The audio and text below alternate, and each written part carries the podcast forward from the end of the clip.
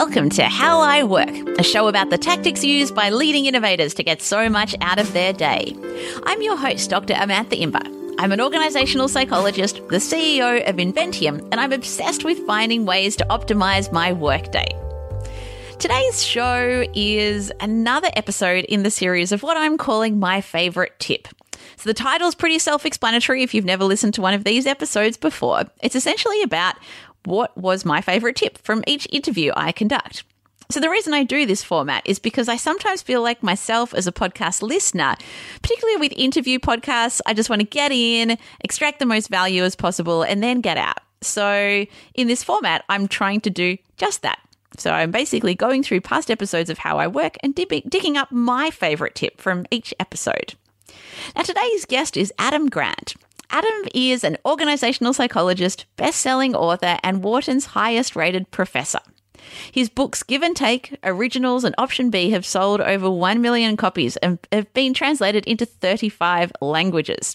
Adam's been recognized as one of the world's 10 most influential management thinkers and also happens to be the host of one of my favorite podcasts, Work Life, which is a TED original podcast.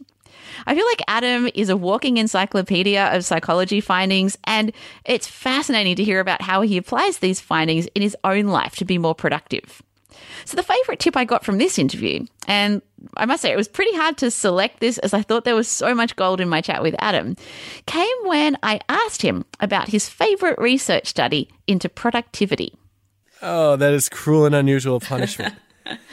I I don't know that I can choose a favorite, but I'll I'll tell you actually the the most interesting one that I read this week mm. when I was procrastinating on some writing, which was I uh, I read I read this study out of Ohio State University, which really bothered me because the arrival of my Michigan Wolverines, but.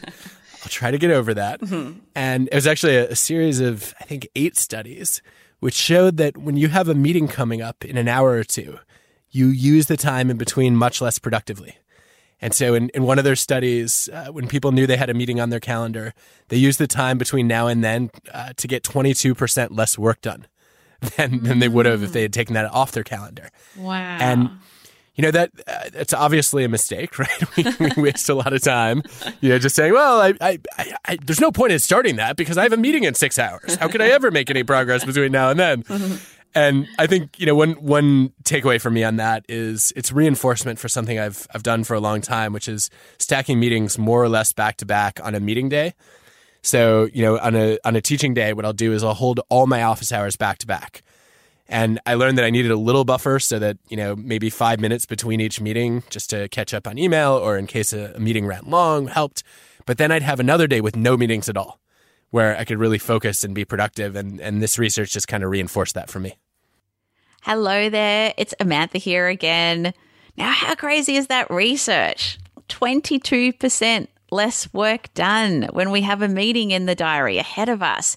I think that this is such a compelling argument to really think seriously about batching meetings. And I know for me, I've kind of got about a three hour window every day that is dedicated for any meetings that I need to do. And sometimes I'll use those three hours, and, and sometimes I won't have any meetings in a given day. But I find that for me, it makes me so much more productive as opposed to scattering meetings all over the place.